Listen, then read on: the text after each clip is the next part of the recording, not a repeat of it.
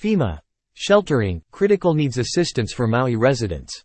This afternoon, FEMA Administrator Deanne Criswell participated in a White House media brief to provide an update on the federal response to wildfires in Hawaii.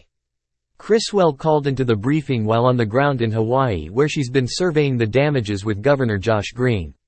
She announced that FEMA is now offering two programs to provide immediate resources to wildfire survivors.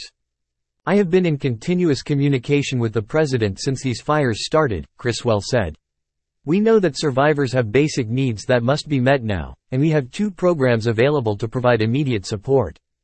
FEMA activated the Transitional Sheltering Assistance and Critical Needs Assistance programs for wildfire survivors in Maui County. These programs provide relief to survivors by supplying shelter, or money to cover urgent needs like food, water or medical supplies. The TSA program allows survivors to shelter in pre-identified hotels or motels for a limited amount of time as they develop their housing plan. FEMA pays for these hotel rooms so there is no out-of-pocket expense for survivors. The CNA program can provide eligible survivors with a one-time $700 payment per household and can offer residents some relief during this unimaginably difficult time. This money can be used for life-saving and life-sustaining items.